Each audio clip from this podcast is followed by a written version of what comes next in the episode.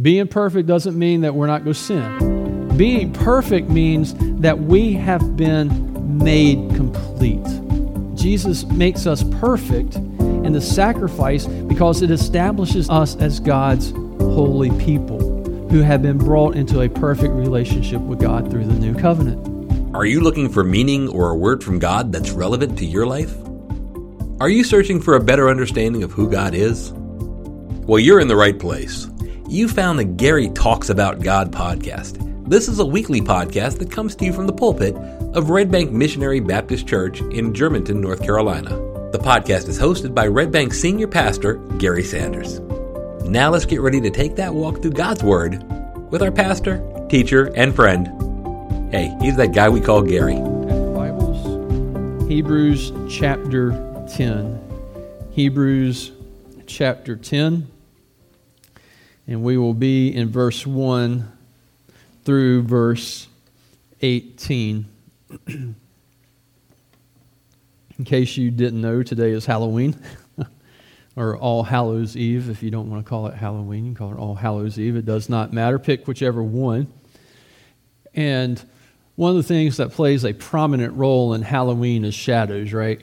you, you see the shadows and the outlines, and shadows are interesting thing, right? Because they can kind of be scary. But if you recognize that it's a shadow, you, you, you're not really scared of the shadow, right? Because we know that shadows aren't real.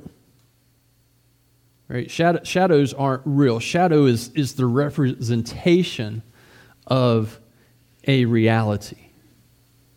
Now, when we see a shadow, we get a glimpse of that representation, right? So if you if you see a shadow, you, you can kind of outline what it's a picture of. You can kind of draw it, but you you can't fill in all the details, right? You can't fill in the unique attributes of the object that you're seeing. You can't, your, your shadow is one dimension, and, or two, I guess, but the object is three dimensions, so you're going to lose that dimensional aspect. You're going to miss any shading or, or, or lines on the object. You're not going to be able to see all the intricate details in a shadow because the real object is always much more robust, much more beautiful, much more revealing than the shadow is.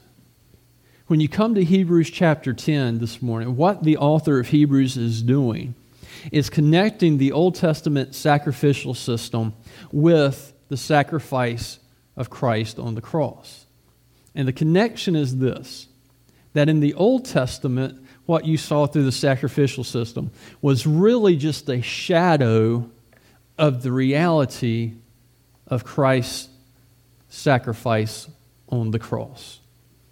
So, if you want to think about it in terms of how shadows work, you have Christ and the cross and the crucifixion here, and the light behind it shining. So, in the Old Testament, you could see the shadow. You could, you could know that something better was out there, but you just didn't know enough to know what the better is. And the author of Hebrews says, His sacrifice, the sacrifice of Christ, is so much better than what we had in the Old Testament. In fact, we're going to see this morning that whereas the Old Testament sacrificial system, even though it was instituted by God, was not sufficient to do what Christ did on the cross. So let's read the first 18 verses of Hebrews chapter 10 says, For since the law has but a shadow of the good things to come instead of the true form of these realities, it can never, by the same sacrifices that are continually offered every year, make perfect those who draw near. Otherwise, would they not have ceased to be offered, since the worshippers, having once been cleansed, would no longer have any consciousness of sins? But in these sacrifices, there's a reminder of sins every year. For it is impossible for the blood of bulls and goats to take away sins. Consequently, when Christ came into the world, he said, Sacrifices and offerings you have not desired, but a body you have prepared for me. In burnt offerings and sin offerings you have taken no pleasure. Then I said, Behold, I have come to you to do your will, O God, as it is written of me in the scroll of the book. When he said above, You have neither desired nor taken pleasure in sacrifices and offerings and burnt offerings and in sin offerings, these are offering according to the, to the law. Then he had added, Behold, I have come to do your will. He does away with the first in order to establish the second. And by that will we have been sanctified through the offering of the body of Jesus Christ once for all. And every priest stands daily at his service, offering repeatedly the same sacrifices, which can never take away sins. But when Christ had offered for all time a single sacrifice for sins, he sat down at the right hand of God, waiting from that time until his enemies should be made a footstool for his feet. For by a single offering he has perfected for all times those who are being sanctified. And the Holy Spirit also bears witness to us. For after saying, This is the covenant that I will make with them after those days, declares the Lord, I will put my laws on their hearts and write them on their minds. Then he adds, I will remember their sins and their lawless deeds no more. Where there is forgiveness of these, there is no longer any offering for sin. So this morning, as we look at this passage, I want you to just notice five ways that Jesus' sacrifice is sufficient. Five ways that Jesus' sacrifice is sufficient. The first one is this His sacrifice is sufficient to take away your sins. All right, His sacrifice is sufficient to take away your sins. One of the aspects of the Old Testament sacrifices, and you see this in verse 1, is the word continually. They were continually offered over and over and over again. And the specific sacrifice that the writer of Hebrews is discuss, discussing at this point is the Day of Atonement. The, the one day, the, I mean, this, this was the biggest sacrifice. This was the annual feast, annual sacrifice where the priest came and made atonement for the sins of all the people. And it, it was a huge day of celebration. And they would do it this year, and then they would do it the following year, and they would do it the following year, and they would do it the following year. And each year, they would perform it the exact same way. There was a script that they had to follow. They would do it this way. They'd bring the bull in, they, they'd slaughter the bull, they'd sprinkle the blood, they'd sprinkle the people, they, they'd, all right, that'd be done. The next year, they'd bring the bull in, they slaughter the bull, sprinkle the blood, sprinkle the altar, sprinkle the priest, sprinkle the people, over and over and over and over. Every year, it was the same. They continued to do it every year. But it couldn't offer to take away their sins. That's why the, the, the, writer keeps saying they kept doing it every year. And then he says, Look, had it been sufficient to take away your sins, he makes this really interesting comment in verse 2. He says, Otherwise, would they not have ceased to be offered since the worshippers, having once been cleansed, would no longer be consciousness of sins? The writer is saying that they could go to the Day of Atonement, right? And go through the ritual and go through the sacrifice, and they could leave the temple. And on the way home, going down from the temple, get mad, get angry, say something that they shouldn't do, lash out at somebody, they could leave the temple and go and immediately commit a sin right after the sacrifice. And at that point, the sacrifice that just happened was not good for that sin. It couldn't take away the forgiveness. If it could, then it'd be all right. But that sacrifice couldn't. So now that sin kind of goes into your account book, right? If you were if you were keeping like a, a checkbook of sins, right? All right, Day of Atonement, you know, all right, this is what I did. All right, and then the next day you, you'd write down in your ledger, this is what I did, and the next day you'd write down, this is what you did, and and all those sins would accumulate through the year. Then you'd go back to the Day of Atonement, bam, the sins are covered. You're leaving, you're going down, and what do you know? it happens again you, just you can't you can't get ahead. There's there's no forgiveness of sins. There's a reminder of sins every year because the sins are carried forward to the next year. There's a reminder of sins and that's why he says it's impossible for the blood of bulls and goats to take away sins. All that they could do was cover the sins. Now, yes, it was a covering that in the sacrificial system was acceptable to God, but it couldn't take them away. It just covered them so you, you, you couldn't see them But they remained, they were still there. The only sacrifice sufficient to take away the sins of people is the sacrifice that Jesus Christ made on the cross. That is why when John the Baptist looks out and sees Jesus, do you remember what John the Baptist says? Behold the Lamb of God that what? Takes away the sins of the world. Because the blood of the bulls and the goats could not. Yet when Jesus dies on the cross for our sins, our sins at that point are forgiven. Now, there's no more need for sacrifices, there's no more need for bulls and goats. Our sins are no longer covered, they are forgiven. His sacrifice is sufficient to forgive us of our sin or to take away our sins. Jesus' sacrifice is also sufficient to make you holy. The, the writer here quotes Psalm 40. It's an interesting choice, right? Because when you read what the writer says, and he goes back and he's quoting Psalm 40, the first thing he says is, Sacrifices and offerings you have not desired. Okay, okay. If, you, if you're like me, you're thinking, but God, you gave a whole book of sacrifices and offerings, and, and you spelled them out, and, and you discussed them. How then are you not pleased, or how, how do you not desire these sacrifices and offerings?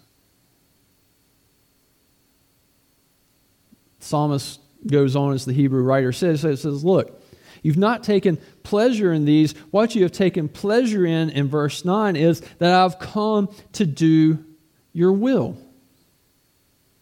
Now, when you look at this and you take all of it together, Jesus says, and, the, the writer of Hebrews is attributing Psalm 40 to Jesus. And, and here's kind of the logic it's like, look, you, you want me to do your will, you've given me a body to do your will, sacrifices and offerings you have not desired. What God did not desire for Jesus to do was to go to the temple and to assume, the position of the high priest and make the offering of the Day of Atonement just like it's been done throughout the sacrificial system. Right? We don't see Jesus doing that. You read through the Gospels, Jesus doesn't go to the temple and look at the high priest and say, Hey, can you slide over? I'm, I'm here now. It's, it's my turn to do this. And then we read about Jesus going to do that again in a second. It, it, that's not what he does. Jesus says, You're not You've not desired these. You've desired for me to come do your will. And in coming to do your will, you have prepared a body for me, not to act in the role of the priest in the temple doing the sacrifices, but to come and offer up my body as the sacrifice in which you will take pleasure in. And he says, as I do that and as I come to do your will, it's doing away with the, the first because I'm establishing the new covenant. I'm establishing something better. And by that, by this offering, by my body that you've prepared for me to do your will that is sacrificed on the cross, he says, by that, in verse 10, people will be sanctified once and for all. Now, sanctified, remember, means to be set apart. And, and, there's two aspects of sanctification. There is the, the, the initial sanctification, where through the blood of Christ you are sanctified, you are made holy, you are set apart to God. And then there's the sanctification process, where we continually become more like Christ in our attitude, our thoughts, our actions, our behavior. And what Jesus is saying here is, is, is that first, that, that, that one time that's not repeated, where his, his sacrifice sanctifies us, justifies us, if you will, moves us from being a sinner to a saint. We've been set apart. We have now been set apart from the sin of the world and what is happening in the world. We've been set apart and made part of God's family. And when we have been set apart, when we have been sanctified, Through Jesus, now we have the ability to be in God's presence, which allows us now to offer up worship that is acceptable to God. Again, go back to the Old Testament, go back to the sacrifices. Who got to be, right? So the temple, let's, let's think of the, the, the auditorium sanctuary here as, as the temple, right? It was, it was kind of a rectangle. So this will be the rec, this will be the temple.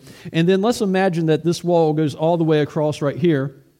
And this would be the holy place. And then up here you would have the Holy of Holies. And so in here was where the covenant of, of God was kept, right? In here is where the, the high priest and the high priest alone could go that one time a year. Even if you, being part of Israel, you couldn't get this close to God. You could not come into his presence. You weren't sanctified. You weren't holy enough to be in God's presence. So the best you could do is stand out there. And, and in this, we've got to make sure that you understand that the men are closer than the women, and the Gentiles, men or women, are even farther back. You can't approach God. You've not been sanctified. Now we have been sanctified through Christ, which says what? Now we can come what? Boldly before the throne. The, the veil, that big heavy curtain, right, that would have been right here, that kept you out, has been ripped in half. So now God's presence is here, and it says, through his sacrifice that has set you apart made his your people, you can just make a beeline right for God's throne. You can be in his presence. And now we can worship. You can worship. You can offer acceptable worship up to God. You don't have to go through a priest to mediate your worship anymore. You have that access because Jesus has made you holy. His sacrifice set you apart and has put you into a sanctified position where you can come into the presence of God and worship Him. Thirdly, this morning, his sacrifice is sufficient to make you perfect. If you look down in verse 11 through 14, again, the writer comes back to this, this continual aspect, repeatedly, the same sacrifices over and over, which can never take away sins. And this time, he adds the posture of the priest as well. It says, Every priest stands daily at his service. The priest always stood. When they were ministering before the Lord, they always stood. They did not sit down. You can go back to the book of Exodus and you can read where it describes the temple and the furnishings uh, in, in, the temple and what needed to go in there. And you can read about the, the, the altar showbread and you can read about the lampstand and you can read about the bronze basin and, and you can read everything that is described and how it's supposed to be overlaid with gold and how it's supposed to be carried and where it's supposed to be positioned. You can read about all of this, and you know what you won't find in any of those descriptions? A chair. Nowhere does it describe a chair for the priest to sit down in. The priests stand all the time while they are ministering. They would not sit down in God's presence. They couldn't sit down in God's presence. Why? Because their work wasn't completed. It was never, ever completed. Yes, the Day of Atonement came one day, but there were sacrifices, regular sacrifices made the next day and the next. They were always, always working. That's why, and I think I've told you this many times, that they got to the point where the high priest would, would go back into the Holy of Holies and they would do two things. One, they would tie a cord around his waist, and the second thing is they would put bells on his robe. Why? Because when he was in that holy of holy places, as he was moving around, you could hear the bells. But if the bells stopped ringing, something has gone wrong. Because what didn't happen is the priest didn't just decide to sit down in there with God's Ark of the Covenant over here and just kind of, you know, prop his arm up on it and, and all right, I'm just going to kind of do like this. If those bells stopped ringing, no, what happened is the priest had offended God and now he's dead. Nobody can come in. How do we get him out? Well, we got to drag his lifeless body out. But they constantly stood. They could not sit down. But what does it say about Christ? But when Christ had offered for all time a single sacrifice for God, what does he do? He sat down at the right hand of God. Why? Because it was done. It was finished. It was acceptable. So he could go and he could sit down. He was the perfect sacrifice that did the will of God. And now that he has set down and his work is done, it says that we are now that we are being that single sacrifice, he has been per, he has perfected for all time those who are being sanctified. So that's us. We're being made perfect because his sacrifice was perfect and he could sit down. Now, being perfect does not mean you don't make mistakes, right? Being perfect doesn't mean that we're not going to sin. Being perfect means that we have been made complete. We have been made whole. Jesus makes us perfect in the sacrifice because it establishes now us as God's holy people who have been brought into a perfect relationship with God through the new covenant. And as we are made perfect, it tells us again in verse 14, He has perfected us, what? For how long? How long are we now perfect? For all time. The sacrifices in the Old Testament had to be done over and over and over because they could not make people perfect for all time, for whatever, that, that, that nanosecond that you could remain sinless. Y'all want a fun exercise? Go home and figure out how long you can remain sinless. Right? However long they were perfected from the Day of Atonement, it didn't last. And it wasn't a timeless sacrifice. It was a t- sacrifice limited by time. But now, Jesus' sacrifice is timeless and has perfected us for all time, which means in our perfection that we are always complete now. We don't need another sacrifice to complete us because Jesus' sacrifice does. And at the same time, because it is perfect and because it is timeless and perfects us and completes us and makes us God's people, it is also the reason that we can live eternally with God in heaven. Uh, it's never going to go away. There's never going to be a point in time after you confess Christ as your Lord and Savior where His sacrifice does not perfect you. It, it doesn't wear off, it's not going to tarnish over time. It is absolutely timeless. And we never have to be worried about going back and being our incomplete self before. His sacrifice has made us perfect.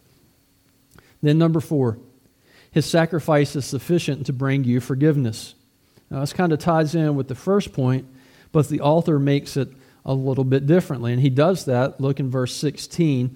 He goes and he quotes the Old Testament again. This time he is quoting the prophet Jeremiah about the new covenant.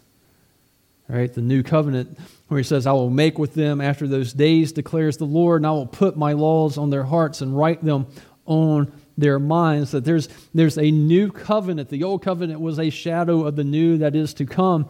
And as it comes now, it says his law is going to be on our hearts, it's going to be on our minds. The all encompassing nature of God's law, of the new covenant, is, is all over our being. And that new covenant was inaugurated through the sacrifice of Jesus Christ. And as the author quotes this, what he is telling us and what we need to understand is this was not a, a new plan, right? We hear new covenant and think, oh, God just kind of came up with it. It's not like Jesus was walking around Jerusalem and having a conversation with God and say, hey, God, why don't we do it this way? Maybe if I'm the sacrifice, we, we could start something new. God's plan was revealed in the Old Testament. So that people could look and see the sacrificial system and say, there's got to be something better to come. Because when I read Jeremiah, when I hear the prophet, what he is saying and talking about a new covenant, wait a minute, we're under the Moses covenant. What, what is this new covenant? The, the law now is not on our hearts, the law is external. What, what is going to happen? And in telling and, in prophesying about the new covenant, the, Jeremiah is saying, look, the Old Testament sacrifices, they're but a shadow. Something better is coming. And the something better and a, a key part of the, the covenant promise is verse 17, where it says, God will not remember their sins and lawless deeds anymore. He, he won't remember. That was not true underneath the sacrificial system. Why? Because there was still a consciousness of sin. They remained year after year after year. Had they done that, they would have ended long before Jesus arrived. But what is happening when Jesus is on? Right? Remember, Jesus says, Hey, disciples, I desire to eat the Passover. They're still all in the Passover, all in the sacrificial system. It keeps going on and on and on. But now, Jesus Christ, He is the mediator of a better covenant. It's a covenant that doesn't just cover our sins, it deals with them forever. Now, we need to look just briefly at this idea of forgetting. And to do this, we're going to go back to Jeremiah 31 and then we're going to jump to the book of Revelation. All right, but I want, I want you to see this connection. Jeremiah 31, verse 34, the last part of the new covenant, the very last sentence of that verse, there is a parallelism there. It says, For I will forgive their iniquity, comma, and I will remember their sin no more. There is a connection between forgive and remember. How, how does God forgive and, and not remember our sin? Does God really forget? Is He just a forgetful God and has it just gone away? And, and, and that's not quite correct. Because what Jeremiah is drawing our attention to, what the author of Hebrews is drawing our attention to, is it's better. What's better is not that God forgets, but that God forgives our sins because they have been dealt with. All right, Revelation chapter 20. You get down to verse 12, and he talks about I saw the dead, great and small, standing before the throne, and books were opened. Then another book was opened, which is the book of life. And so as we get to this, we see that there's two categories of books. One called the book of life, singular, and the other just says books were open. It, it, it, it could be two, it could be a thousand, okay? It just says books. And the difference is what is in the books. What is in the book is a list of names. What is in the books, right? Verse 12 and the dead were judged by what was written in the books according to what they had done. One book, names. Books, deeds, actions. What people had done. Jump down to verse 14. Actually, verse 13, excuse me. And the sea gave up the dead who were in it. Death and Hades gave up the dead who were in them, and they were judged, each one of them, according to what they had done. Where was what they had done written? In the books. Then death and Hades were thrown into the lake of fire. This is the second death, the lake of fire. And if anyone's name was not found written in the book of life, he was thrown into the lake of fire. Okay, Gary, w- w- what is your point here? Here's my point the book that has names only has names. It's the names of believers. It is the names of people whose sins have been forgiven. Your name goes into the Lamb's book of life because you have been forgiven of your sins through the sacrifice that Christ made on the cross. The book that has all the names, or excuse me, has all the deeds, doesn't have names because their sins are still before God. And in that case, he remembers their sins. Why are our sins not remembered? They're not remembered because we've been forgiven. And the only way to get into the book of life is through the sacrifice of Christ for the forgiveness of your sins. So on that day, when we stand before God, and remember, everybody will stand before God, believer and unbeliever. But on that day, a believer is not standing before God to be judged according to what they have done. We stand before God covered in the blood of Christ, who has sanctified us, completed us, made us perfect, and forgiven us of our sins so that we can stand before Him. Everybody else in the book, or the books, who stand before God are going to be judged. And God's going to go down the list and He's going to look at everyone. And what He's going to notice is that nowhere in the books has the blood of Jesus been applied to their sins. And their sins are remembered before God. And as they are remembered before God, that separates them from all eternity, where it says they are thrown into the lake of fire and they are thrown into the lake of fire in their unforgiveness with no blood being applied to their sins to, cover, to, to, to forgive them.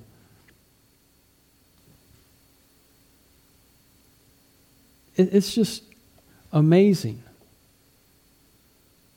that Jesus Christ, when he died on the cross for our sins, forgives us. So that instead of a record of our sins in heaven, it's just a record of our name. And we show up, and he goes down the list and he says, Gary Michael Sanders, here's your name. The blood of Jesus forgave you of your sins. That's something to be excited about. At the same time, it just it reminds us of what it took for us to be able to get in heaven. But then lastly, Jesus' sacrifice is sufficient to invite you to the table. This morning you look up and see a ta- the table, and I think Debbie and Cheryl did that just beautiful. But I want you to look beyond the beauty for just a moment and, and, and notice something. And, and this is not going to be a, a really deep theological truth. This is just going to be a matter of fact statement. It's a table right? It, it, it, it's a table, it's not an altar. It's not an altar. There are no animals in the back waiting to be brought, off, brought out and slaughtered before the altar. It's a table with the bread and the juice. And just the fact that it is a table and not an altar, and that there's no bleating of sheep or making noise of goats in the background reminds us that there is no longer any sacrifice necessary to deal with sin. There's nothing.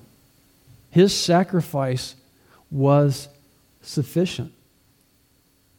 So his sacrifice is sufficient to bring us to the table so that when we look at the table, what are we doing? We're looking back and remembering the sufficiency of his sacrifice. The recognition of him as Lord and Savior, the recognition that he, through his blood and through his body, did in fact inaugurate the new covenant. That we are new covenant people. We are not old covenant people, we are new covenant people. We, we are people whose sins ha, have been taken away, who, who's been made holy, who's been made perfect, who's been forgiven of our sins. And the table preaches that truth.